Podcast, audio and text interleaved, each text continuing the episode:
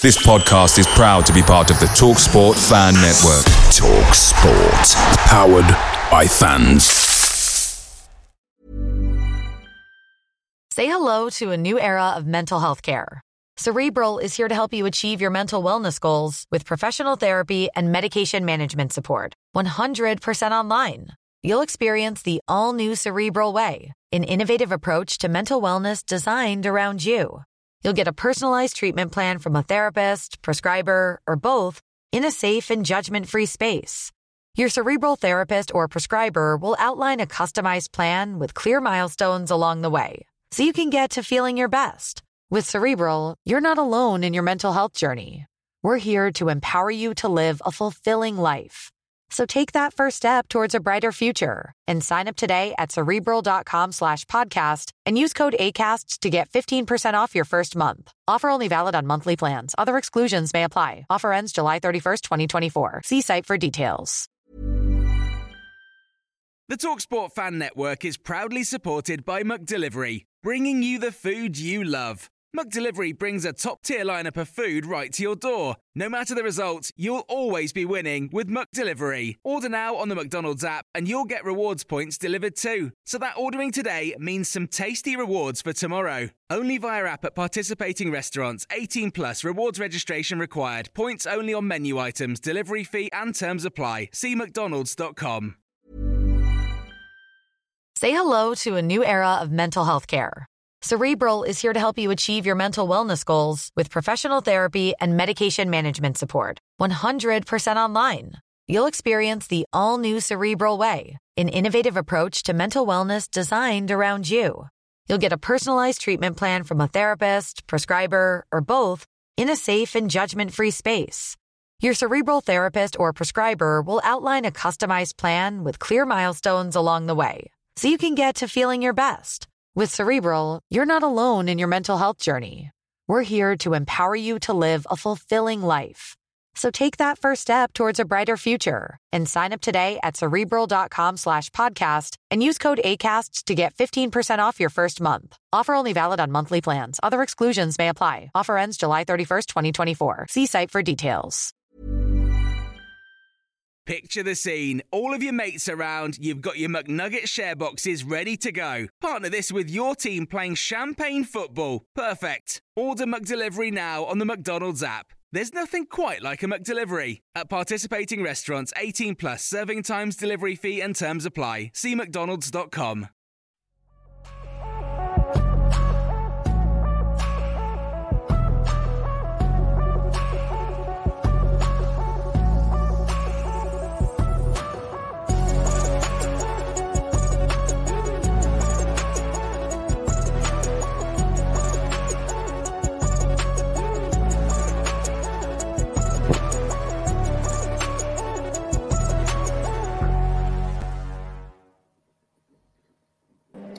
Welcome back to the channel and welcome back to another edition of the Spurs Chat podcast where I'm delighted to say Tottenham have just beaten Burnley 1 0 in the FA Cup third round. We will be in the hat now for the fourth round draw, which will take place on Monday evening before the Wigan v Manchester United game. Pedro Porro with a 78th minute goal has put us in that fourth round draw. Um, it wasn't the best of games, but Ange Postecoglou went strong in this game today. I'm absolutely delighted that we are through to the next round because, of course, it is nearly 33 years since we last lifted this competition. What an unbelievable stat. I've got three very special guests, as per usual. We have got channel regular Becky Day with us. Becky, how are you? I'm very good, thank you. Um, it's a bit weird watching it at home, got to be honest. Um, but that's school, back being back to school for you. Um, but yeah, I'm pleased we got the result. I think um, the quality showed in the end, and what a great goal! I, I nearly broke the cat when that goal went in. We've also got back with us Mike Apps, of course, BBC broadcast journalist with BBC South News. Mike, pleasure to have you back. How are you? Very well, thanks, Chris. Really good to, to be with you, and uh, yeah, just just so pleased that we're through to the next round. The fact that we've still got our cup dream alive for this year, for this weekend at least. How horrible it would have been to watch all the other ties unfold with us out of it. So the main thing is we are still in the hats. Mike, I saw your face when I said nearly 33 years since we've last lifted the FA Cup. That is an unbelievable stat, isn't it? Horrible, horrible. And joining us for the very first time, I'm absolutely delighted to bring on Ben Impson. Ben, how are you?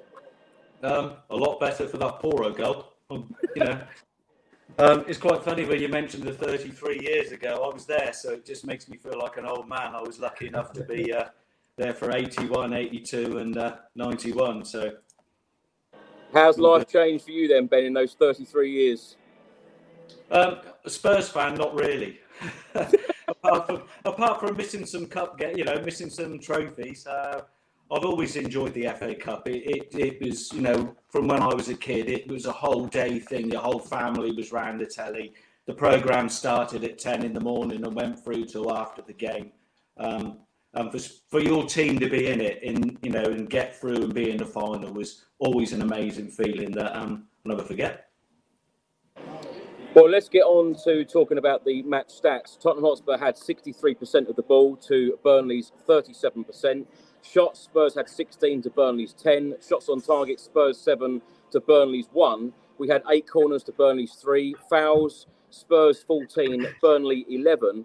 Um, Becky, let's come to you. Um, let's start the show with you. Your thoughts on today's game because you know, sometimes in cup competitions, you've just got to get through um, to the next round. And I know we're going to talk about lineups in a minute, and I'm absolutely delighted with the lineup that Postecoglou put out today. And I must say, we did a preview show a couple of days ago, I chose the team that I wanted to see, and it was identical to the team that Postecoglou put out today. So I was absolutely delighted. But it wasn't the best of games, um, but we got the job done, and the main thing is that we are in the fourth round draw.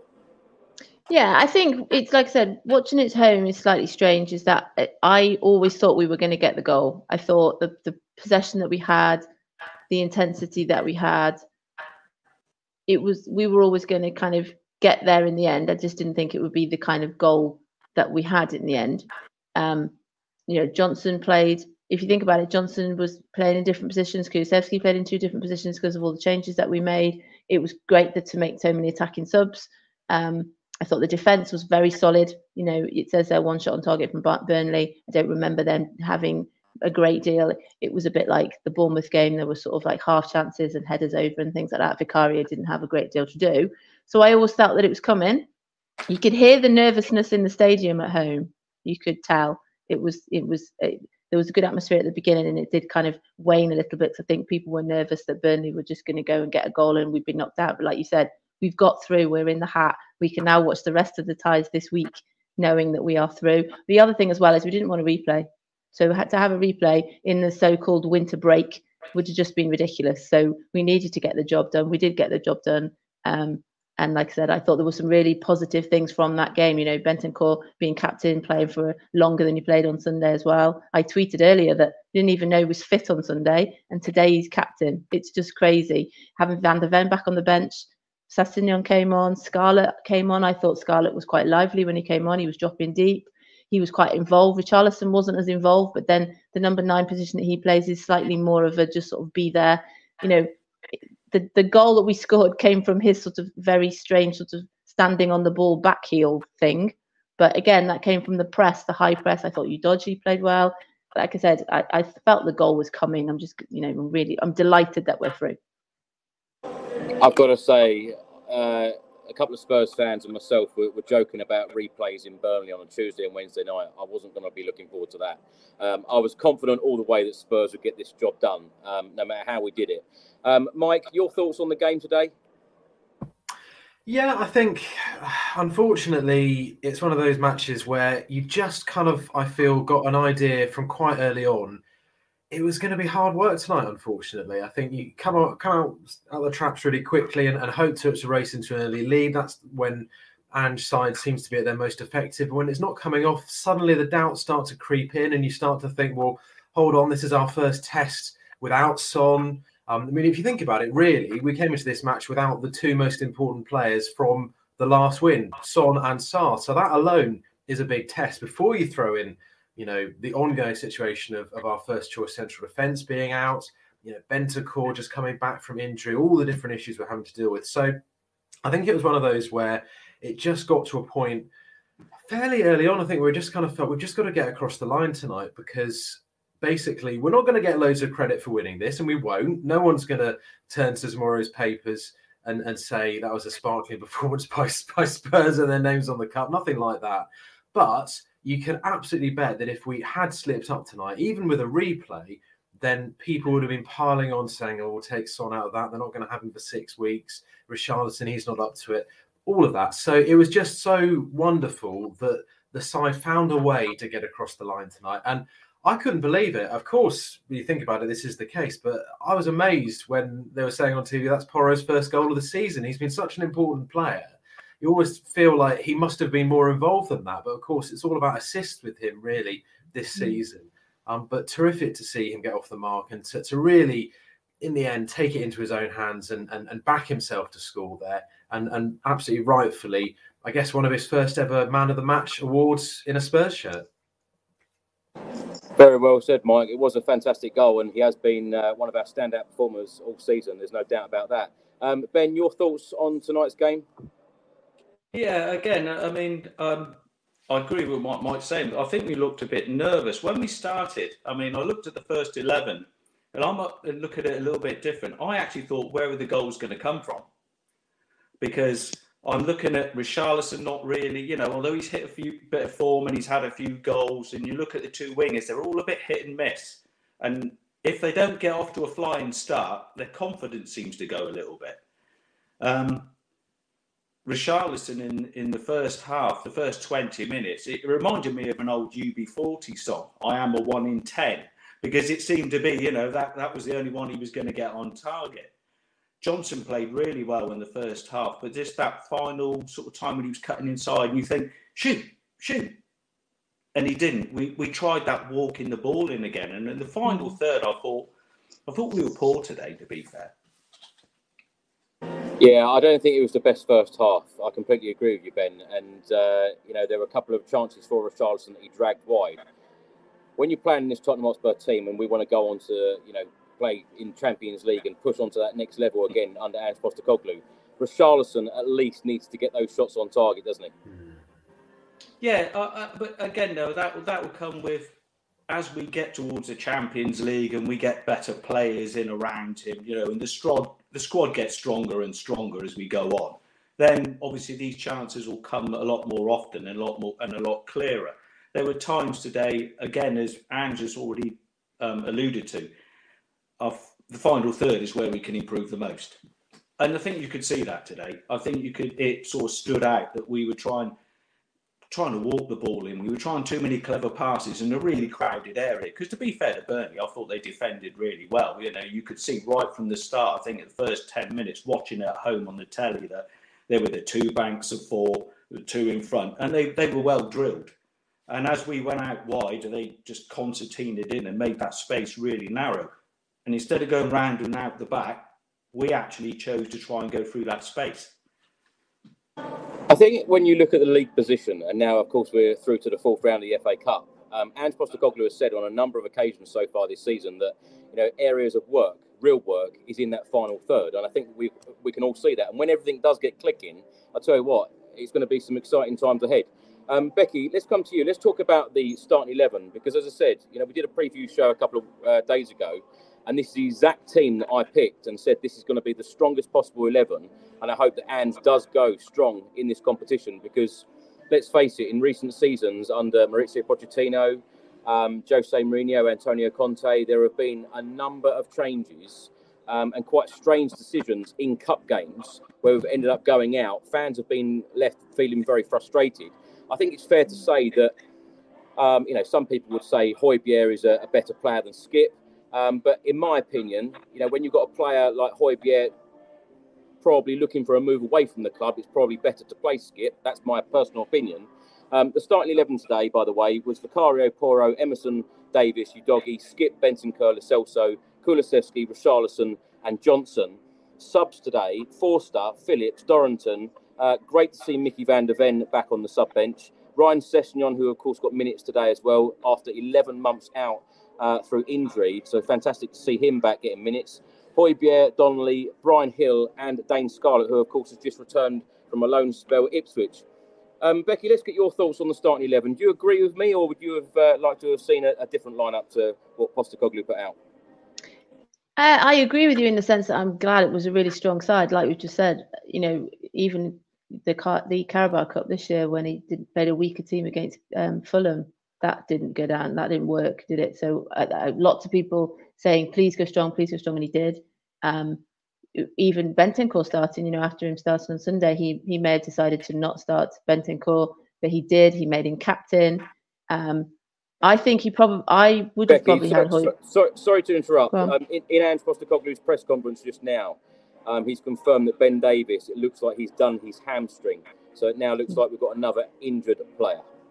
Sorry to interrupt, by the way. That's okay. It's fine. Uh, He said he was when he was interviewed before the game on ITV. They said, "How are you going to cope without Son, Sarr, and Bissouma?" And he said, "We haven't played a, a, a- a set at eleven almost any game this season, so we're used to having changes." And I said to my friend yesterday, "Get the get the win, and let's have a game without any injuries." And he just don't seem to manage it, do we? Um, yeah, what a shame. Davies has been great stepping up for um, Van der Ven as well, and and coming in. So that's really disappointing for him. Um, but yeah, I think if it possibly could have been Højbjerg, but I was pleased that Skip played. Um, I thought that you know in, in the first half, the, the Lo Celso Bentancur Skip sort of triangle you could tell was a bit rusty. Um, but you could see Bentancur's job was to get it out to the wings quickly, either to Kulusevski or to Johnson. And we've already said that possibly Johnson's final ball was not quite there. But then I can remember that shot that he was very Sonny-esque in the first half, where he kind of curled it and it was saved. Um, yeah, I think I'm I'm, ple- I'm just pleased he went strong. I'm, you know, there were rumours that it was going to be Forster in goal, and it wasn't. It was Vicario. Um, like I said, I think we've talked before about having four fullbacks playing, but Davies and Royal have really stepped up when they've needed to do that. Um, but yeah, it just looks like we've got a, a gap now, haven't we, into United game? So um, it looks like Van der Ven would start instead of Davies. But again, we can't seem to get this kind of routine of players because there's just injuries and. But yeah, I, you know, I'm, I'm, I was pleased with the team. I was pleased we went strong, and I'm pleased we set it out, you know, in the right way. Mike, let's come to you on the starting 11. Were you surprised? Because I've got to admit, although I wanted the team, I was surprised. I was really surprised. I thought it was absolutely nailed on that Forster was going to start in goal. I think when those rumours were kind of around this morning, I convinced myself it's a certainty because, you know, he's had one game in the League Cup, didn't he, against Fulham, hasn't figured since then. And you think of all the games he had to play last season because of Lloris, you start to think, well, it's almost sort of common sense. But but then again, you look at that starting eleven, and with all of the absentees we've got for all those reasons, it's just in the end, I think common sense from from Ange to just say, well, we've we've had to make too many changes. We've compromised so much for reasons outside of our control. Why would we do that for things that we can control? So I think um, again, really, really pleased that he he picked the team that he did.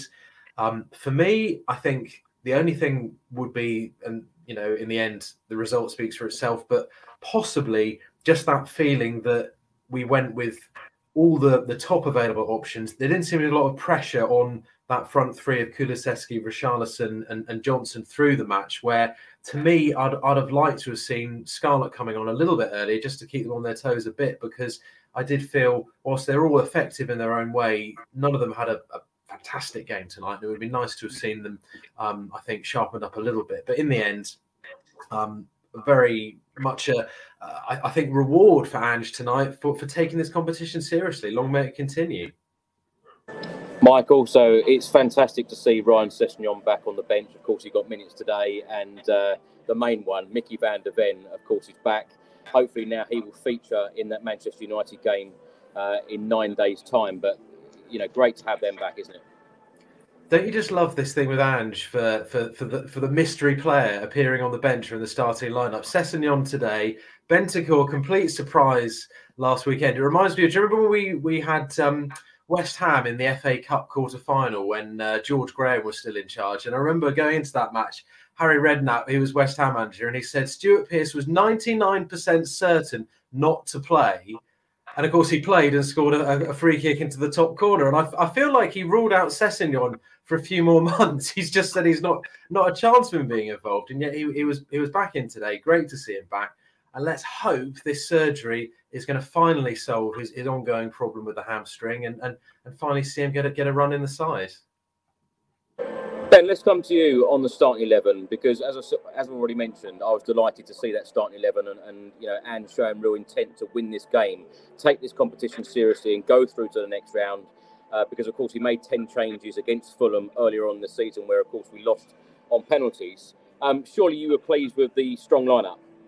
Yeah, yeah, over the moon. Um, it, it's always um, it's one of those sort of things when you have a lot of injuries, and like Mike alluded to, do you sort of put some other people in just to give somebody a rest? But um, we've said this many times before. It's go strong, get your lead, and if you can change players, then you can. As the game um, panned out, we we didn't have that luxury, but glad to see him go strong. The only difference I would have made was I've gone a bit braver. I'd have put Donnelly on instead of Skipp and, and just tried a bit more creativity from that back. Because I've, I've thought today as well as, as from that final third, from the back four going into the midfield, we were just a bit slow. We were just a bit ponderous, a bit too precise with what we were trying to do, rather than that, that Ange likes that off the cuff, you know, be a bit braver, be a bit quicker. We moved the ball far too slowly today for his liking, I think. And uh, someone like that who's forward thinking, who wants to get on that front foot, turn and go at people, might have made that little bit of a difference. Apart from that, everything was all good. As you know, and as Becky alluded to, it's just get through. It's an FA Cup, you know. I can remember being, I think, going back to '81, we were in a quarter final. We played Exeter at home. We were awful, but we scraped through two 0 It doesn't matter you know, no one remembers the game. They remember we went through two and everyone went on to win the cup that year. We were absolutely awful against a side that was then back in the third division. So yeah, just get through. Real strong team. Yeah, I'm always happy to see us play our strongest side. Here, here, and I'm always most upset when we go out of a cup competition. I can tell you that.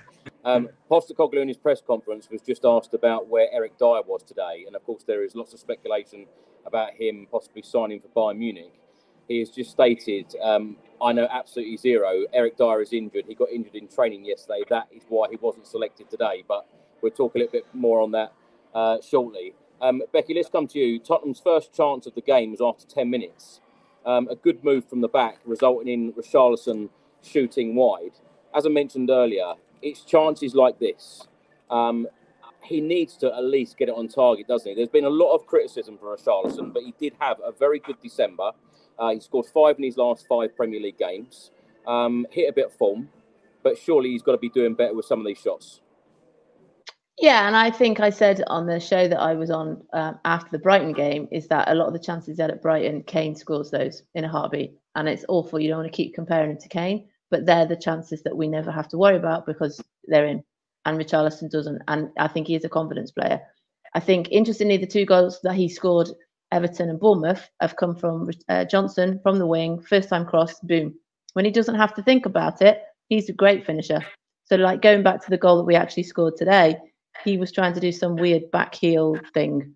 You know, if the ball had come to him at pace and he doesn't have to think about it, then he is a better player. Um, yeah, I think, like we said, all of the front three had a reasonably patchy game, really, um, and hence that we haven't have a you know a fullback that scores our goal for us. Um, and interestingly, when Porro scored, I turned to Jack and went, We've shot. We've actually shot. We've had a shot and we scored. And there's been a few games where we sort of struggled to get over the line this season, or when we lost to Villa and we lost to Wolves, where we weren't shooting enough. Um, so I think it'd be nice in these sort of nine days where um, Ange does that. You know, let's get that. We're not having Sonny.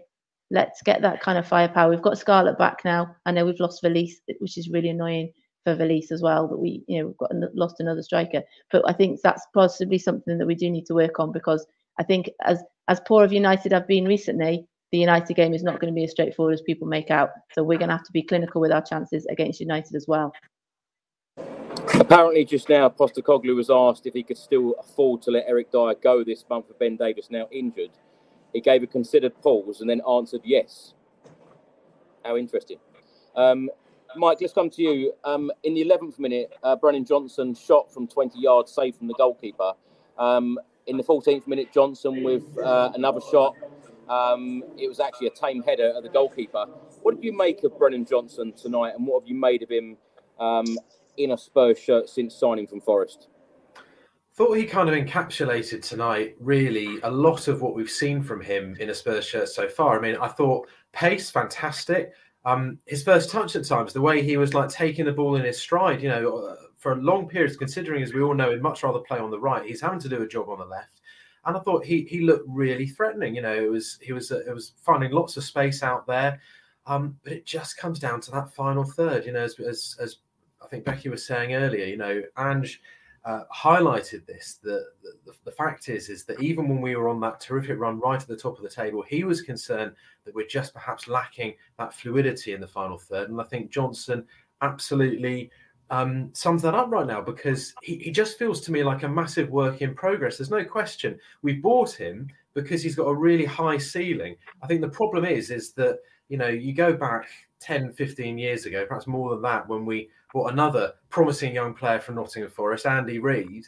Back then, you take a chance on a player who, as with Brennan Johnson, is, is a full international, and you're paying sort of four or five million pounds, and you think let's let's give him a chance, and, and you give him time, and, and you see which way it goes. Whereas now, of course, in the inflated market, and also because he had a full season in the Premier League under his belt, we've paid you know sort of ten times that to get Brennan Johnson. So it feels like the pressure's on him that bit more. Of course, I think the injury to, to, to Perisic as well hasn't helped in terms of perhaps he'd have played a little bit less than than, than he has done because there's just been that over reliance with, with these sort of key injuries as well. Solomon as well being out, I think has, has had an impact on that. So, oh, you know, I'll keep faith with Johnson. We've seen enough from him already to suggest he he's got a, a, a big future with us. But I just think it'd be lovely if he could just be a little bit further on down the road in terms of his development. But then, to be fair, when we signed him, that was kind of what a lot of Nottingham Forest fans were saying that he's he's he's a great player, but perhaps just has to step it up just a, a notch from where he is right now to, to fulfil that potential. Ben, let's come to you in the 15th minute. Richarlison uh, with another shot at the goalkeeper, um, tame, uh, so very comfortable for the keeper. A minute later, there was a minute applause uh, for 16 year old Harry Pitman, who sadly was killed um, on New Year's Eve. Uh, the hashtag um, that went on the screens, End Knife Crime. Uh, a very sad moment inside the stadium, um, but every single Spurs fan on their feet applauding. Um, in the 28th minute, Burnley had a chance fired over the bar. In the 31st minute, Johnson uh, shot wide after a cross. In the 41st minute, I've written down here Pedro Porro, corners. Um, I don't want to Pedro Porro out today because, of course, he scored a, a, wonderful goal and he's put us through to the fourth round. But Pedro Porro, with um, either free kicks or corners, couldn't seem to beat the first man up to the 41st minute. What did you make of that? Because we're so used to seeing a really good display from Pedro Porro.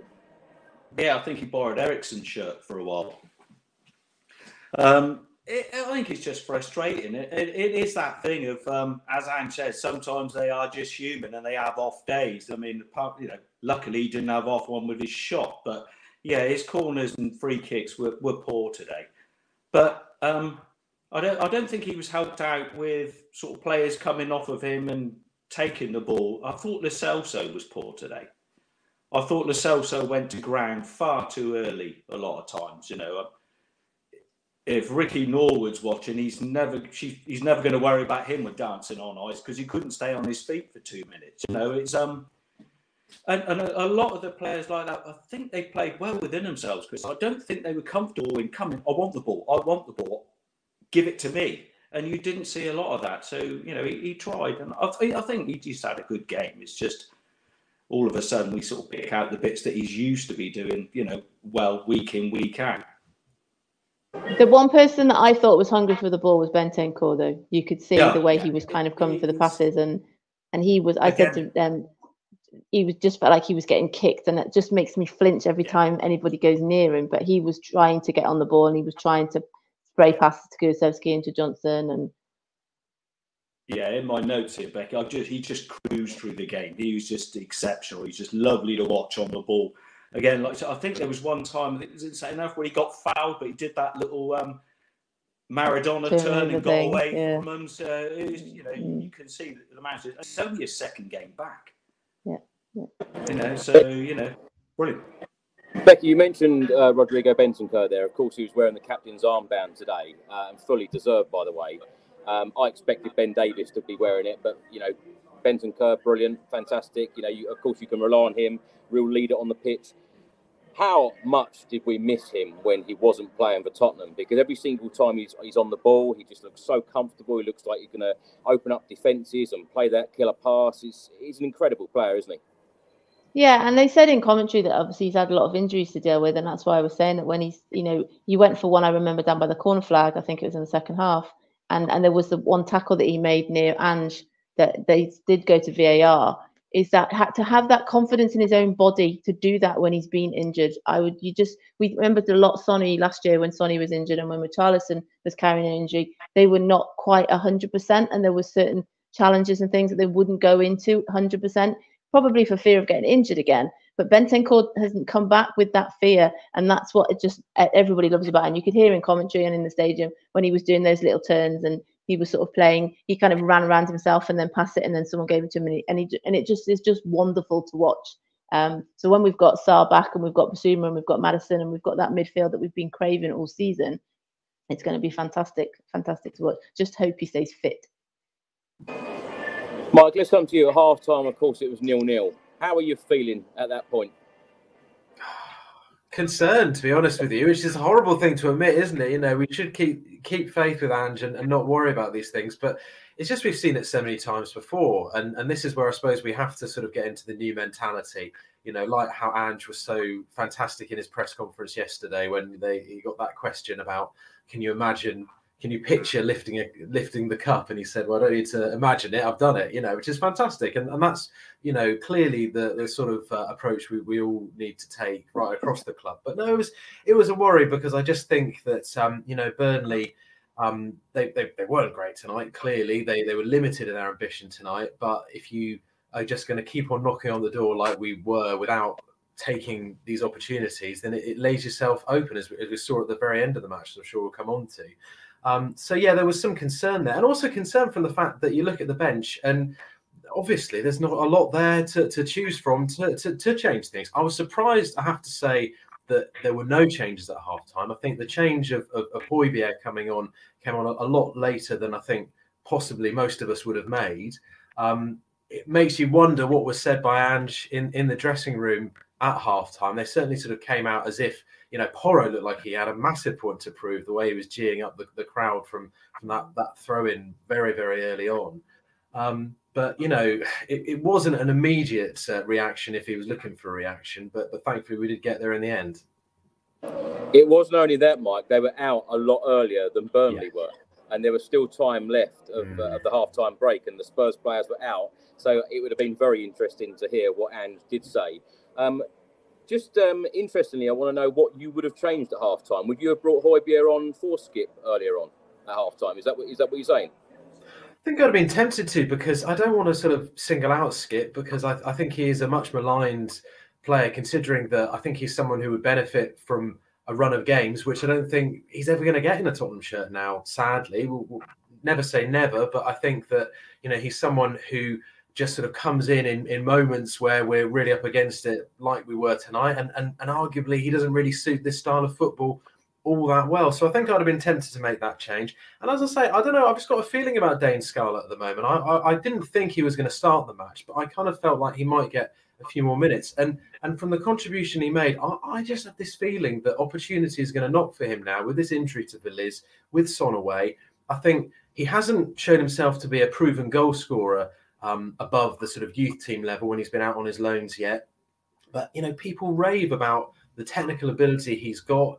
Um, you know, I thought he was linking up the play really nicely tonight, and I, I think Ange sees a player there. If it hadn't been for us being eliminated by Fulham in the League Cup, I don't think he'd have gone out on loan. I think it was very much he felt an obligation to, to, to help him with his development. And I, I, think, you know, Ange sees something there. And hopefully, from an attitude point of view, Scarlett is going to see this as, as a real opportunity that he must press his press his claim in the next few weeks. Absolutely, these players have got to grab opportunities, and of course, he went out on loan at Ipswich and uh, didn't get any starts at Portman Road, uh, which was a shame. Um, ben, let's come to you in the 48th minute. Lo Celso, um, good shot, goalkeeper saved it. You mentioned Lo Celso earlier. I've got to say, I haven't ever been Lo Celso's biggest fan, but these last couple of weeks, this last month or so, I think I'm changing my mind about him. You, you don't seem so sure. Oh no, I, I was fine. It was he was just poor today, Chris. You know, the the last few games he, has been exceptional. Just today, I, I, I don't know what it was. He, he just didn't sort of seem didn't seem to want it as much. He he could have taken that game by the scruff of the neck in that position, and he didn't. And it, it was there for him, you know. I know it was hard against the banks of four, but he never came. He wasn't spreading the passes around. He wasn't looking for those little killer balls that he did before you know, in the last couple of games, especially like the Everton game and stuff. And yeah, that, that was all. It was just a, an off day for him. There's a there's a player. He's World Cup winner. You know I mean, there's there's a footballer there. It's just how Ange is going to get the best out of him. I think the link up play with Udogie and Lo Celso didn't work as well today as it has in previous yeah. games. I think in the past yeah. when you've got Sonny, Udogie, and Celso, mm. you know, mainly left footed kind of play that has worked and that and obviously I was saying you know you've got Johnson and Kulusevski playing on different wings because you know Johnson is not left footed but he plays on the left and I think that had a had a part to play in it as well. Yeah, that's why I would have liked to um, seen Donley come on because again it's just it's an extra player in that little area that's got that sort of talent that can take the, alleviate some of the pressure. Give it to me, I'll have it instead, you know, and, and sort of make those spaces. But we're still first started. Ben, let's stay with you because in the 50th minute, and you're talking the first five minutes of the second half, we had two uh, good chances. Kulusevski, yeah. uh, good attempt on goal, just wide of the post. What did you make of Kulusevski's performance this evening? Um, a lot of work, um, a lot of work from him. Um, he just, again, I think it was just the players around him. I think we were just a bit slow to support him in certain cases. He, was quite isolated, so he had to cut inside. There was no one going on the overlap to give him that choice of that little ball through, and he was having to take the shots. Good shots. Unfortunately, I think there was one. There was one in the second half where he created a really good space for a shot and decided to pass it off. But yeah, you, you can't knock him for the effort he put in today. Becky, let's come to you in the 53rd minute. Bentancur with a shot um, high over the bar. A couple of minutes later, Johnson shot a goal comfortable for the goalkeeper. In the 56th minute, Johnson with another shot, this time just wide from a Bentancur cross. Uh, and made a sub. Bryan Gil coming on, Lo Celso going off in the 58th minute. Bryan Gil then went on the left, Kulusevski in the middle, Johnson on the right. Um, is Johnson's best position on the right hand side, would you say? I would say so. I think, like we said, when he plays on the left hand side, he's going to cut in. Um, but then Kulusevski does that when he plays on the right hand side as well. So yeah, I think so. I think it depends with who's playing behind him. I think going back to what you said, I th- I definitely think there was a higher in intensity in second half. They came out with more of an intensity. You could say who were playing ten yards further up the pitch. Porro was more involved. Udogie, who was maybe more involved in the first half, was kind of moving over on that side. And then you've got Johnson who's moved over, and then Gil, who's always very busy. Bless him. Um, so the intensity was definitely there. Hence why Porro was the one who got the ball back for the goal. Is that that kind of that, that kind of high press was was more obvious after the halftime whistle. Um, yeah, I think it's like we said, Johnson's very much needs a run of games. I, I definitely agree with what you said. He was never intended to play all these minutes, all these all these matches. It was supposed to be something he was developed, and then Perisic got injured and X Y Z got injured, and yeah, so I think bless him. I think I think if you know we, people forget Sonny had a really poor first season. This is first season. It's because Van der Ven and Udogie have settled in so well in their first seasons that people are kind of very quick to judge. I think um, I think there's definitely a player in there, and I'm quite looking forward to seeing when it all kind of clicks together. Um, but yeah, I think the intensity in the second half was much better. I think with that, Becky, um, where you've got uh, Johnson and Kulusevski, and you see them always cutting inside. It would be nice just once in a while to see them go for the byline, you know, mix it up a bit. And that's something I think that's missing from their game. They got a little bit predictable. I mean, I watched, mm. it was the first touch from Johnson, I think, early on in the game where he brought the ball down in his stride. It's a great touch, you know, with his, with his other foot. So, you know, the talent's there. You know, he's got the pace to get to the byline. So it's infuriating when he sort of stops and comes back in. Yeah, I think a couple of times as well when they were pinging the ball over the top, he was hitting them first time. And I know I said the Bournemouth and the Everton goals, well, that's how we scored. As I said to here, I was like, sometimes he needs to actually stop and have a yeah. look up. And it just went straight to a defender. And it's like, I know that's just the way they play. It's like boom, cross, quick pass. But sometimes it was like, no, we need to stop. And then you need to take the player on. Or like you said, the overlap with Udogie. And that did happen sometimes, but maybe not enough. Yeah. And Postecoglou has been asked again in the press conference about Eric Dier and he said it's a separate issue, mate. But don't question my integrity. When I say he's injured, he's injured. Wow. Um, Mike, let's come to you. We'll, we'll, come on to the Dier situation shortly. Um, Mike, Johnson had another chance saved by the goalkeeper in the 66th minute. Is it fair to say, Andrew said that, you know, we need to improve in that final third. The likes of Richarlison, the likes of Kulusevski and Johnson, with the amount of chances that we create, all three of them should be scoring more goals, particularly Johnson and Kulusevski from wide areas.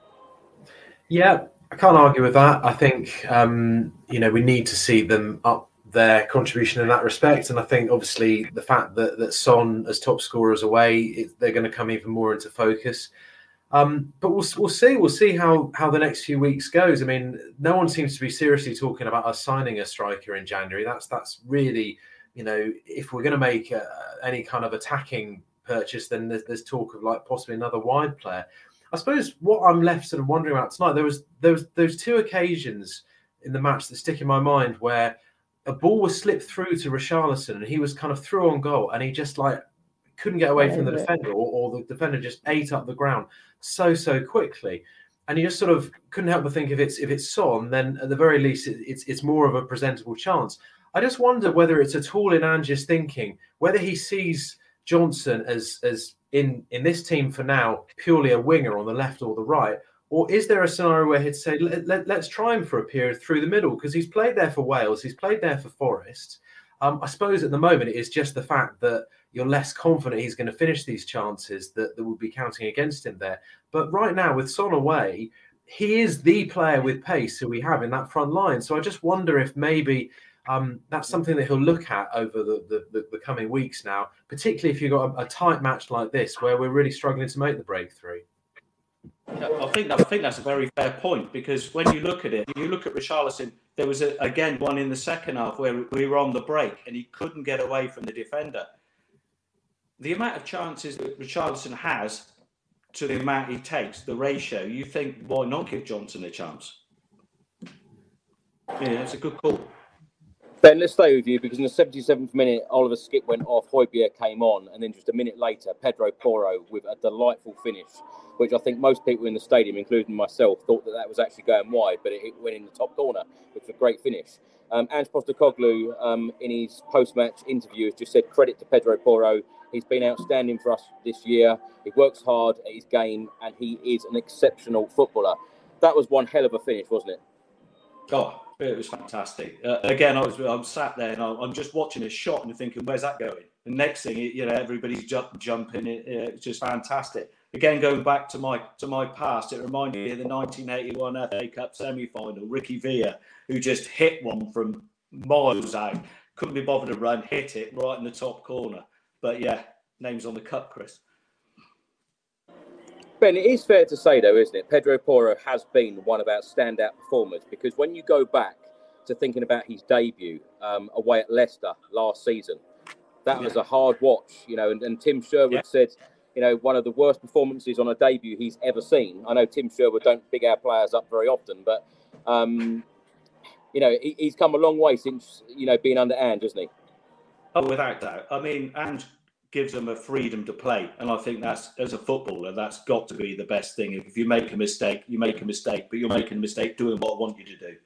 Um, going back to what Becky said, it was his first season. It's his second season now. You know what I mean? You bedded in a bit better. You know your surroundings. You're a bit more comfortable. Um, I think the whole of the back four, when we have our normal back four with Vicario, they've all been outstanding this season. So um, yeah, along with that, continue. Pedro Porro has just uh, written the follow uh, following on X with a picture of uh, Harry Pitman and said, dedicating this win and my goal to you, Harry. Vamos. Mm. lovely touch. Um, Becky, let's oh, come to you.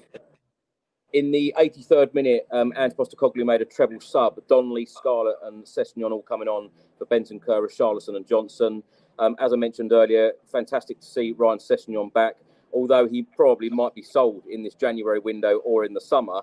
Uh, but after 11 months out, you know, it's delightful for him to come back. Yeah, and it wasn't didn't Ange say last week that he wasn't? He was asked about him, I think, and he said he wasn't near fitness yet. But I'm in, I'm enjoying these kind of um, press conferences where he sort of you know, tricking us. I, I had a conversation with someone on Twitter about half an hour ago, going, actually, when we used to watch all the training videos and we used to be like looking for Kane or looking for Romero and all this, it's like it's actually quite good that we don't do that anymore. It's quite refreshing. It means also, it also means there's there's no meltdown when they miss their deadline when he says they will be back by February and they haven't made it and everyone goes into a meltdown. So it's actually again, if we're talking about the culture of the club, little things like that, I actually quite like. I do like watching the videos, but not having to kind of you know dissect which player we can see in the background um, has been quite fun. So yeah, I'm delighted for Sessegnon. He he isn't match fit. You could see there were a couple of runs when he was put through and he he was struggling to kind of keep up with the ball, but he was kind of involved in sort of the the chances near the end where him and Scarlett were having that kind of interplay, and there was a chance where I think Sessegnon curled one wide or it deflected off somebody. When we made those changes, we were really, really attacking. And like I intimated before, I thought Scarlett was dropping deeper. He was kind of pinging back balls about, and then he was running on, and he had a chance near the end. And compared to Richarlison, which just sort of stays in the number nine position, it was quite obvious the difference that Scarlett was making. And like I said, if with Veliz being injured, that might be something he can kick on with. But yeah, it's great to see players coming back. You know, bless him. Sessegnon's been, he's only 23. He's been at Spurs a really, really long time. Yeah, absolutely. Um, Mike, in the 86th minute, Sessegnon had a chance which went wide. I think it was actually saved by the goalkeeper. Um, but it was a very nervy last couple of minutes, and uh, Burnley very nearly scored, didn't they? They really did, and it was just actually that, that moment where they, they came so close. I mean, the the the, the, the well, obviously the, the worst moment was the, the goalkeeper's header right at the death, where it, the, the, player was right in front of goal, put it wide. But but no, I mean, I think we we were I was certainly guilty watching at home, thinking right, who are we going to get in the next round, and oh, the, we might have a replay on our hands. I don't I don't think it was quite in the player's mind, but certainly we committed a lot forward, and it comes down to really as Becky was saying, just how attacking we were with those changes and the fact that under Postecoglou, I think we all accept it's always going to be about let's make it 2 3 nil rather than let's protect the 1 nil. And I think we all buy into that. But, you know, we nearly, I suppose, had a harsh reminder of the fact that there is something to be said for shutting up shop in those those final moments, which certainly we're more than used to other, other under other recent um, managers at, at, Spurs. But you know that that's how Postecoglou goes about things, and and so far this season, it's definitely brought more benefits, more positive than negative for us. Vicario plays the ball out really quickly when we are 1 0 up or 2 0 up. He did it at Everton, and I'm thinking, do a Pickford. I shouted at Everton, do a Pickford and drop to the floor with the ball. And he was doing it today. He was rolling the ball out really quickly. He's like, no, no, no, just just drop on the ball, just slow down. It does, you know, there was seven minutes of injury time. I think watching it back, that incident at the end where the goalie headed it on, the player was was offside. I tweet, I messaged my friend straight away who's in the stadium because, of course, in the stadium we don't see replays. He was like, "What was that at the end?" And I said, "Actually, I think it probably was offside, but because the game finished, you never really see the replays again." And I think it, but because the person I was speaking to, he thought from his position it it was in, it had gone in. But the block beforehand from Højbjerg was excellent as well for lead the corner before that. So you know, I think Højbjerg when he came on did quite well. He made some he pinging some balls, you know, across the field, and he made some good interceptions. So I know he may be somebody that's moving on as well. I thought when Højbjerg came on, he he was quite important for us. It's so interesting, Becky, because I go down to the tunnel after each game to see the players walking off the pitch, and it's so uh, interesting to see the interaction with the players and the and the coaching staff, etc. And this season, pretty much every game, including today, Højbjerg walks down that tunnel, one of the first players in on his own, doesn't interact with any other player. Um, I think it's pretty evident that he will be yeah. heading door. And I said that before that we're quite a hugging team. Everybody hugs, don't they? And then you watch like when when we've gone to the and I can remember at Luton when Van der Ven was pushed and when Richarlison scored at Sheffield United and he was pushed to the south stand. Højbjerg is often standing a few rows back and he doesn't kind of interact. Yeah, I said that exact same thing. He's not a hugger. I think I tweeted to say that he high fives Sonny after the Bournemouth game when everyone is hugging. And yeah, the interaction is is is quite markedly different. He, he actually gave his shirt away after the game and literally put his arm out, gave uh, gave the guy his shirt and didn't even look at him. It was, it was quite bizarre. Yeah, um, Mike, um, I, I, would like to ask you all who your man of the match was uh, today. And uh, the other question I wanted to ask is do you think Ange Postecoglou will go all out to try and win this competition and go and put the strongest possible 11 out in every single round that we're in this year? Um, so, so man of the match, very simple, really. It's not a, a kind of a controversial thing to say. For me, it's, it's Pedro Porro, just because he backed himself um, to take that shot on and, and, score. It kind of felt like it was going to need to be someone um, taking the inspiration to do that, and, and richly deserved for him for the season that he's had. Um, Postecoglou, uh, yeah, I think you might be onto something there. I think he is going to go strong. I think tonight sent out a message, and I think you know it doesn't matter how many times people debate something like, you know, has he learned from the, the, mistake of the Fulham match? I think we all might have deep down been thinking that, well, okay, we can say he's learned from it, but actually, under Daniel Levy, it's all about top four, and he's going to be another manager who prioritises top four over everything else. But no, I think with, with Ange, I think he he understands a little of, of, of why this is such an important competition to us as a club. Um, and tonight, to me, is as clear an indication as we're going to get that he's he's going to go strong. He's going to take it seriously. So, so yeah, I think he is. Mike, is this the year? yes, let's say it. Yes, this is the year. Come on. The trophies are coming. I haven't said that for a while. Ben, who is your man of the match? There's a there's a lot of love for Emerson Royal in the comments today. Yeah, uh, he had he had a very good game. Very good game today. I, I think Porro's got to shade it for that goal. Between Emerson, Bentancur, I thought was fantastic for, for, the time he was on the pitch. And obviously, you know, Porro, he just gets it for the goal, doesn't he? It was just quality. Um, will we win the cup? Yes. With the I luck like we had in the last few minutes. You need luck. You need luck to win a cup. I know it's a bit early and I'm all getting a bit excited, but you need luck along the way. And we've had our fair share of bad luck lately, and it was nice to just get a little slice of good luck right at the end. Becky, who... Becky, who was your man of the match, and uh, do you think that Ange will go all out to win this competition? Because, of course, as I keep saying, it's been so long, so long. Yeah, my first season was 1991. I was a 10 year old. So that was my first season as Spurs fan. Um, um, yeah, I would say Porro. I think it's like when we say, you know, Sonny often gets it because of the goal. I think his second half particularly, but I, I agree with Royal as well. He made a lot of headers. You know, Burnley weren't particularly a, a difficult team. We weren't really again under the cosh, but there were headers and interceptions that Royal made. And like I said, him and Davies were very calm. I never really felt that Burnley were going to score, apart from those those minutes right there when they were sending the goalie forward. Um, so are we going to go strong? I I was at Middlesbrough away and I was at Sheffield United away, and they were painful FA Cup defeats. Um, so I was. It's kind of part of the reason I didn't go today. I thought I can't go because I can't get from school kicking off. So I was like, let's get through the FA Cup. Hopefully, I'm not a bad uh, bad luck. But I hope we will play strong. Why play strong in the in the third round and then not play strong in the other matches? However, it is dependent on who we keep fit you know, it depends on the run of games. And I know the next round is still in January, isn't it? Where we haven't got as many Premier League matches, but there's still the FA Cup in between. So again, it depends who we get, where we're playing, where the TV schedule gives us. You know, if we get another Friday night or a Monday night or something hideous, mm. that kind of plays a part. But I'd like to think that he's going to play as strong as he possibly can. Um, because he said he was going to, and then he has actually done that and played a strong team. So we'd hope that that would continue.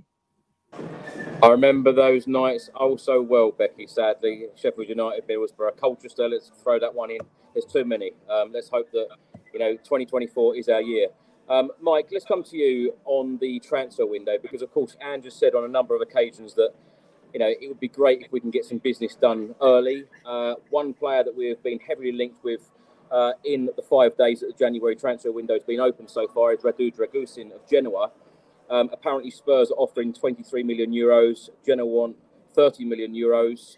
Uh, negotiations are ongoing and expected to continue into the weekend, states Fabrizio Romano. Um, but Napoli are also interested in Dragusin. Um, how confident are you that we will get in um, a centre back? Because I say that because Sky Sports also reported earlier today that the main priority is a centre back and Sky Sports at the moment believe that that is Tottenham's only target, um, and we won't be signing any other players apart from a centre back. How would you feel if that is the case?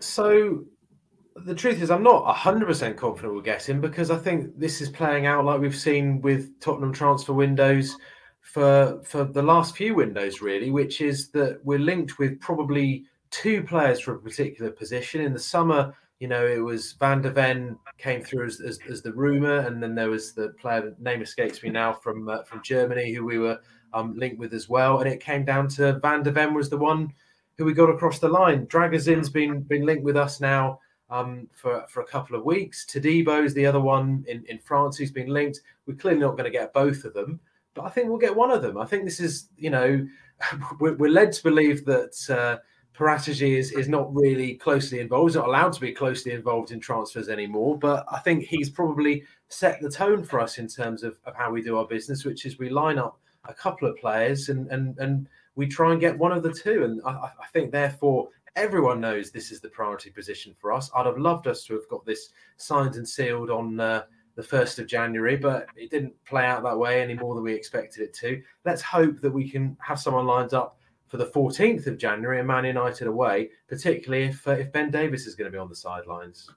Do you not do you not think, Mike, that that puts us in that position where everybody knows we want a centre back? Mm-hmm. So all of a sudden the price is going to go straight away. You know, oh, we can get an extra five million out of them because they need a centre back.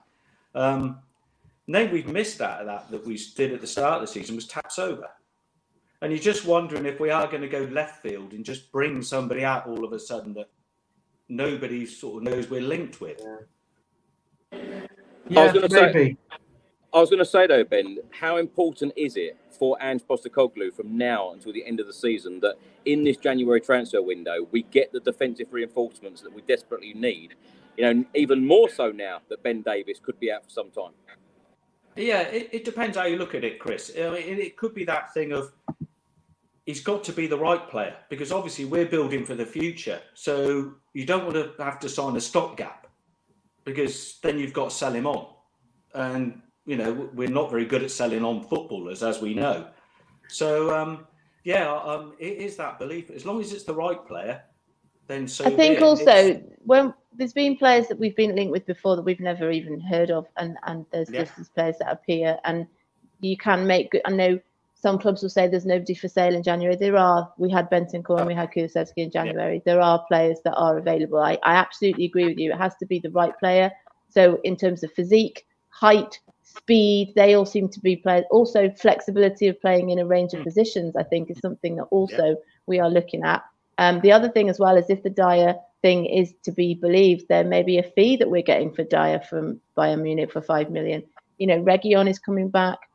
Is Reguilón going to move back out on loan? Is he going to go somewhere? Sessegnon may do. Um, we've got Jed Spence back. Is Jed Spence going to go on loan or is he going to command a fee from somewhere, maybe in the championship?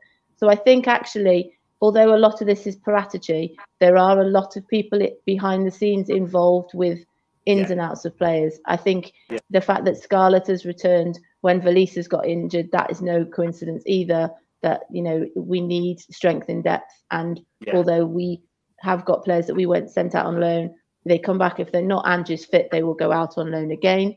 Tanguy yeah. Ndombele, for example. You know, there are going to be players that we can sort of hopefully yeah. adjust and but I do think there are other people that we haven't even heard of that you know the Gallagher rumors have gone quiet again and there are players that are in, involved Kelly from Bournemouth for mm. example they, he was very close to signing. I do. I tweeted out today to say, even with Davies being injured, the fact that the links with Dier are there, they wouldn't be gaining so much momentum if there wasn't somebody almost imminently coming in. Um, yeah. And now, you know, we've got the weekend. We don't play again till a week on Sunday. I would like to think that by Monday or Tuesday, the person that we want is in the country and that things are starting to kind of move on. It, it's like Anne said. He said there's a lot of revolving parts in these transfers, and you know, you've just said it's a merry-go-round. So, so we have to sort that out. The other thing is we bought players before in January for the summer, and I wouldn't even mind it if we did that because you can see you can see positivity. You can see the rebuild happening. So, I mean, what did we sign? Modric, didn't we? Dele Alli, players like that in the in the January transfer. I'd be quite happy to do that. Forward, centre back, that, ha- that happened with Star, didn't it? When Udogie, they got loaned back yeah. for a bit longer than that, but it, they weren't immediately part of the squad with us.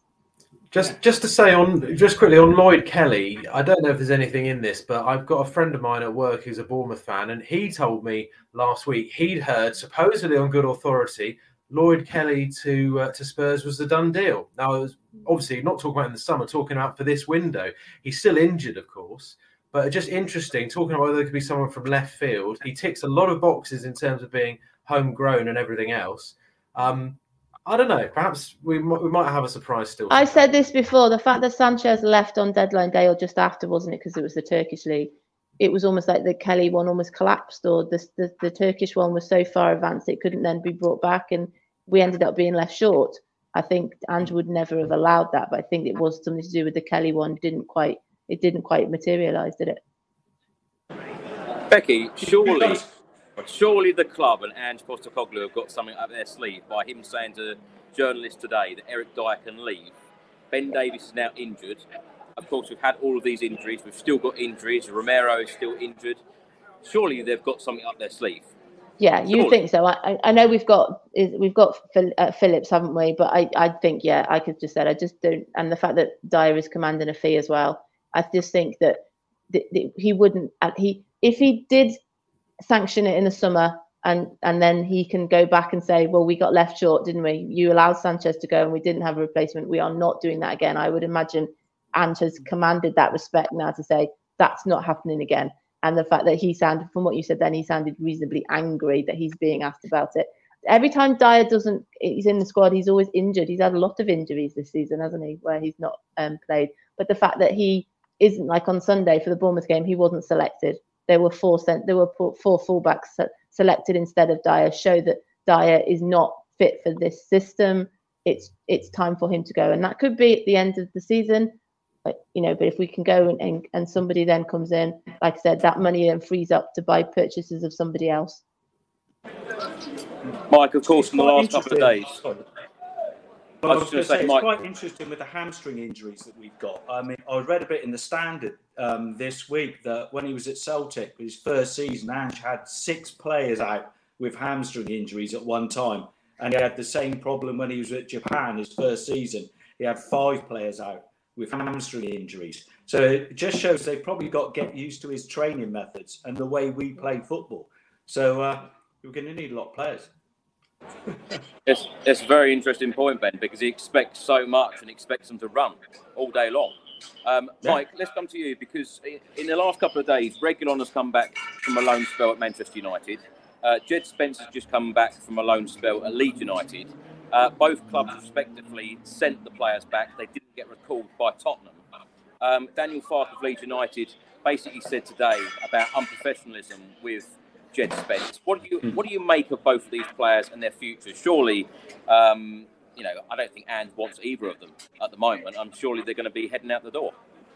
Yeah, I, I- think you're right. I think with um, with with Reguilón, I think this was totally expected. It's just this very kind of odd um, temporary deal with Man United, where it seemed almost all the reports when it was sealed was that he was going to only be there till till January. It was very much a, a temporary arrangement that everyone bought into. And the fact is, he's played a few Champions League games. I don't think he's decreased his value if, if Spurs are looking to to um, sell him in January or or next summer. But Spence is obviously the one that is just such a head scratcher, isn't it? Where, you know, I'm, I'm kind of reluctant to completely pile in on Conte as some do, but nevertheless, it was tempting to say, well, Conte didn't want him and he's not properly developed him, and we need just a fresh start for him under a new manager. But sadly, if that was on the cards for him and, and, and Ange in the summer, he didn't make the grade. He decided he had to go, and and and the evidence would be that under Daniel Farke, it hasn't worked out from there either. So uh, a, a real shame. But um, again, hard to see him having a part to play this season with us. He's going to be out on loan again, you suspect, in the next few weeks. I don't think uh, injuries, even the ones like we got to Davies tonight, are going to going to change that. And it's just more a case of um, finding the right place for him to go right now.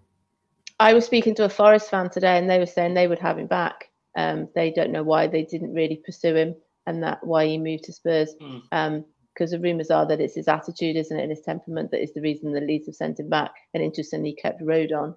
Um, I think, yeah, it, it's a club. It's maybe a Championship club somewhere that he can you know, because it didn't particularly work abroad for him either, did it? He didn't make a lot of appearances in France. Um, yeah, it's a tricky one, really. It's got he's got that um, ability, but unfortunately not the temperament. It seems like another yeah. Tom Ndombele situation to me. Um, ben, let's come to you on Eric Dier um, because Sky Sports Germany have just reported that a verbal agreement has been reached between FC Bayern Munich and Eric Dier. The 29-year-old wants to join Bayern. The contract will be at least until 2025, and Spurs will receive a fee of nearly five million euros. What do you make of this story? Surely, uh, surely Harry Kane's had to had, had something to do with this, hasn't he? Yeah, you just wonder how he got injured. Did he trip over a bratwurst or something on his way? You know, I'm. I actually think it, it, it, suits everybody, doesn't it? Suits the club, suits the player. He's if he doesn't take this now, he might not get the chance of Bayern Munich in the summer because they might go for somebody different. Um, at the minute, it's a cheap option for them. You know, five million's nothing. For us, we've got some money in the kitty to bolster up our January spend. So yeah, it's a win-win, isn't it? Really. The rumours that I've read is that he would play in the defensive midfield number six position as well, which it is a slower league, and you know Kane is one of his best mates as well. They've admitted that you know yeah. Doherty, Dier, and Kane were very close. Um, I just tweeted today, you know, if if he wins a trophy before Sonny, I will be devastated. They, they, they, oh, they, all win yeah. trophies when they leave. Yeah. But uh, it, they, they see him as a versatile player, though, Becky. They, they think he can do everything.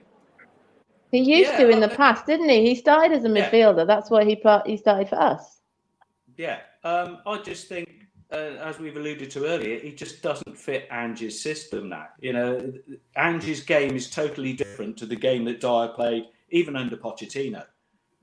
Um, he was more adapt to the Conte system because that's the way he liked him to play. And when you look at Tuchel, the way he sets up from the back and the way he plays through that back four and that defensive, that cover, yeah, I think he'll do well.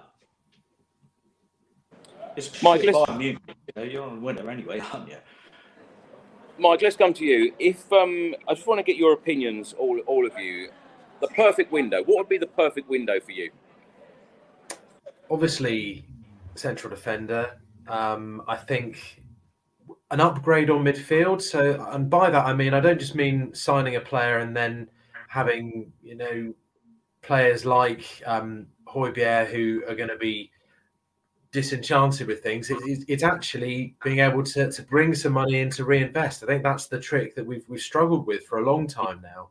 Um, and I think probably with financial fair play, it's it's top of, of all clubs' minds to do that. So I think it's clear with all the Conor Gallagher rumours which we had in the summer and we're getting again now. That's clearly something that Ange wants to address. I'm not sure we'll, we'll quite pull that off. So, so certainly I'd like to do that. Um, and, and and obviously, and this is absolute sort of dream scenario now. It is about a top class centre forward to replace at least the role of Harry Kane, if not replace Kane himself. That's what we all want to see. and That's what we kind of fudged in the summer, really, rather than than properly addressing. But um, I, clearly, that's not going to happen this this January. That that is fantasy land. So certainly for me, it's it's a central defender and it's an addition to midfield. And I think there's a decent chance of both. To be honest with you, I think we might just pull that off. What about you, Ben? Uh, I'm with Mike. I think through that spine of the team, I think the central defender, another midfielder, probably a bit more of a creative midfielder in there to to shake things up a bit, to put a few, you know, these some of these boys under a bit of pressure, and a speedy forward, not to centre forward, a, a quick forward. So when we do break, it's you know the, the wingers are flying, and we've got centre forward that can't keep up with them at the minute. So yeah, we need a speedy centre forward. And Becky. Yeah, I agree with that. And also kind of reasonably homegrown. I, I like the days when we used to have lots of players playing for England and Scotland and Wales and kind of British players. That would be great as well. But I agree. I think the rumours about Gibbs White, um, I know Forest are desperate for, you know, their financial fair play is, is, is under threat as well. And I thought he played really well in the away game. So somebody quick, somebody, you know, anyone who's hungry to play for Spurs, I just think, you know, if this whole kind of oh, it, there's other players, there's other teams coming in for him, and they're not sure. And I don't, I don't want him. I only want people who want to play for Spurs, and that kind of crop of players that we've had in the last sort of two years are really hungry to play for Spurs. They really want to play for Spurs. They buy into the culture.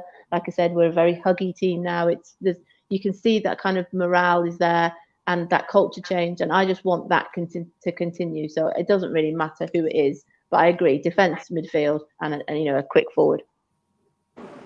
Do you think it's realistic?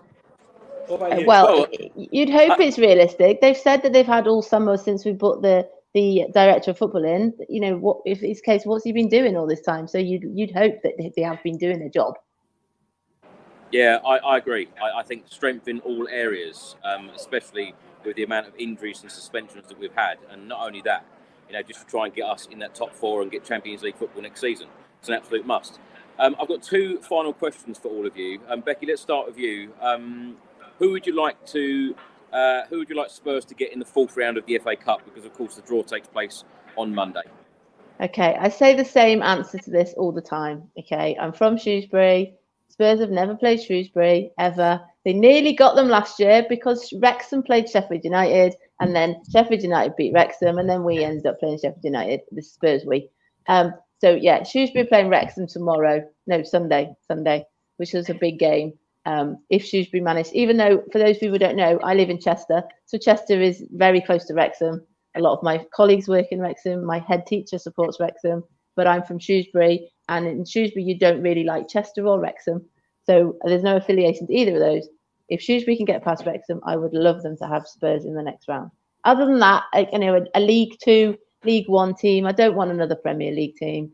Um, I think Premier League teams are tricky because you never know that whether they're going to play a strengthened side or not. Um, and there's no easy games in the Premier League. So that would be Shrewsbury would be my absolute um, hope. Other than that, League One or League Two. But I'm just so pleased we're in it. Absolutely, I'm with uh, Lynch six one six here. Anyone at home, um, because I tell you what, when you've got sixty thousand plus Spurs fans in this Tottenham Hotspur Stadium, it does really make a difference. Mike, who would you like? Yeah, I think uh, lower league opposition would, would, be great, and lower league opposition where they're going to come and, and, try and make a game of it. Really, I think you know uh, now that we're in this position where all of a sudden we're we're playing attacking football once again, it's going to be the tendency for, for sides to come and try and put everyone behind the ball and, and, and frustrate us. But if we can have an end to end match, then we back ourselves against a, a, lot of teams, and certainly outside of the top flight um, that'll be a, a, fantastic entertainment for us if we can get to the next round that way. Ben, who would you like to see Tottenham face in the fourth round? Um, firstly, it's the home draw, isn't it? The, the home draw and yeah, not a Premier League side. Well, actually, saying that we can have some difficult games in the Championship, so yeah, we might as well have that lot down the road if they're still in it and beat them. Love it. Right. The one advantage about playing away is that there wouldn't be any VAR. So have you know you're saying about playing home games. Yeah. If we play away yeah, games, there's no yeah, VAR. Definitely. If they're not in the Premier League, I'd see that. Yes. That, that was awful today. Some of that VAR waiting mm. for ages just for. We, we watched Nothing. innocuous fouls. Yeah. And it, it took ages. Yeah.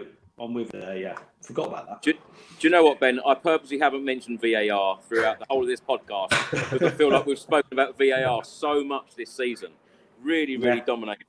Um, last question for you all, Becky. Let's start with you. Manchester United away is our next competitive game. Uh, of course, back in Premier League. Um, Spurs are currently fifth. Manchester United eighth. Um, Manchester United have been very, very up and down this season. Um, they've played 20, they've won 10, they've drawn only one, and they've lost nine. Um, when you think they're getting it back together, they suddenly lose games in really, really poor fashion. Uh, they're outside the European places at the moment. Spurs are, of course, gunning for that top four. Um, your thoughts ahead of the Manchester United game? How was set up, and your score prediction? So yeah, I'll be at that game. the The thing is about when you go to United is, is we, it's never an easy game. So even when they're on a poor in a form, we it's not. It's like when we go to Anfield. It's it's a tricky game. It's a tricky place to go, and that's a massive cliche, but it is. Um, it's interesting to hear about Onana playing in, despite him being in the Afcon, which is and I've got a lot of being being in Chester. There's a lot of Man United fans around here. Some of them are delighted that he's back. Some people are really disappointed he's not. It's hilarious. Um, yeah, I think we'll have a few more players back by then. You know, Van der Ven, maybe Maddison will be a bit closer to playing. Romero maybe back by then. So it's a different side that we will be having put out. Um, we've got nine day gap till then. I, I, I, I'm the most hopeful I think I have been for a long time to go to United and to get a result. Um, we just have to, all the jigsaw pieces have to come together on the day. And, and again, like you said before, a little bit of luck. Um, but certainly based on form and things, you know, like you said, United had that game when they were 2 0 down at half time, come back to win 3 2, and then they go and lose the next game to Forest. So it, it, it is very hit or miss. Um, we've had games like that where we've deserved to win and we haven't. So I'd like to think if we played our strong team and we're very attacking and we we're clinical and we score, you know, quickly, we will blow them away. But who knows? So I'd like to say maybe maybe two one to Spurs. That'll do. Keep winning in the Premier League. Mike, what about you? Yeah, I mean, clearly United are not having a great season. We've already discovered what it's like to, to beat them. Second match, first home match for, for Andrew, of course, getting that, that 2 0 win, which was, was such a great um, moment for us as kind of a rebirth of the club. It felt like that day, didn't it, really? Everyone completely behind the team and United. Um, so, yeah, I think kind of feeling confident going into it. I think the, the, the, the thing I'd be wanting in these next nine days is to clearly to work on the final third, which I'm sure Angie's doing all the time, but it, it just felt like, you know, without Son, we all knew – that's the big test for us, really, um, during the Asia Cup, finding a regular goal scorer. And I think a lot's going to ride on on particularly Richarlison just sharpening up on those chances. So I, I, I agree with um, with Becky's prediction. I think two one sounds about right to me, but I do feel that um, let's let's make the most of these nine days. The fact United aren't playing till Monday night, let's hope that they can have a, a, a tricky match at Wigan and uh, and, and, we can go into it in, in good spirits with hopefully Van der Ven back to uh, be there for the starting lineup. Yeah, that huge boost for Postecoglou and all of us Spurs fans with Van der Ven back. Um, ben, are you excited about this Manchester United game, or are you feeling?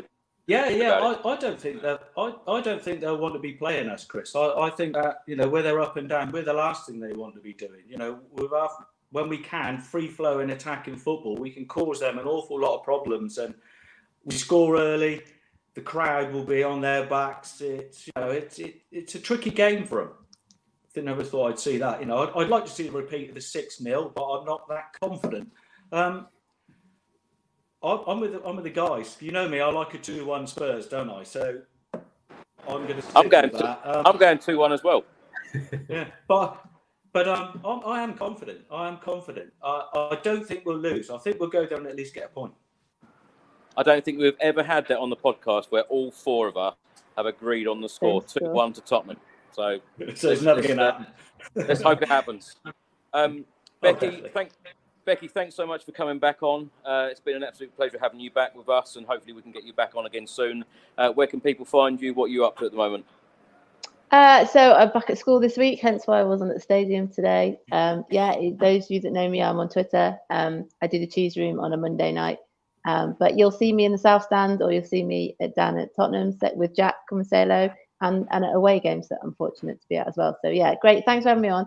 Super fun chat. And I think the last time was the West Ham game, and that was not fun having to talk about after the West Ham game. So um, yeah, it was a lot a lot more fun to talk about tonight's game. We got there, we got through it like you said, if we'd lost or even got a replay to Burnley, we'd have never heard the end of it. So the end of the day, it's the result that matters. And I'm delighted for Porro as well. First goal this season. Yeah, well said. And I tell you what, Becky, it's been a lot more enjoyable doing these podcasts this season under Ange. It really has.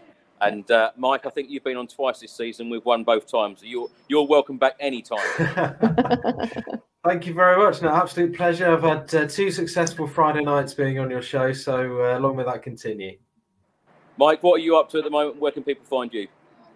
Uh, so yeah, BBC South today. Um, you can follow me on Twitter at apps Mike, and uh, you can see me in the uh, early hours of the morning running around training for the Southampton Marathon in my Tottenham training kit around the, the streets of uh, the streets of Bournemouth and Christchurch, like a sort of Tottenham version of John Terry, really in that respect. But uh, I'm not proud. I don't, I don't, I don't mind people seeing me show my colours uh, at that time of the morning. Well, good luck with the London, uh, not the London Marathon. Good luck with the marathon. Uh, best of luck with that. Um, I know how hard that is to train for that. So a lot of work goes into it, doesn't it? Um, ben, thanks so much for coming on. It's been your first time on on the channel.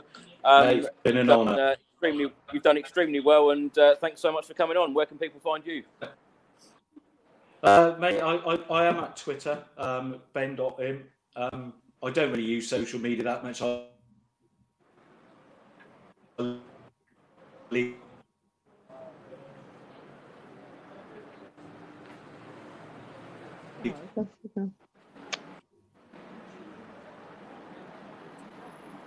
the youngsters. I don't know whether Ben's frozen or I've lost signal. No, Ben's gone, I Ben's think. gone. Well, Ben, Becky, Mike, thanks so much for your time this evening. I'm Yes. absolutely delighted So- that Spurs have gone through to the fourth round of the FA Cup. Look out for the draw on Monday evening. Let's hope that Spurs can go all the way this season and we can lift the trophy in 2024. Thanks for watching, everyone. Thanks for listening. And thanks for all of your support as normal. And we will see you on the next one. Come on, you Spurs. Spurs.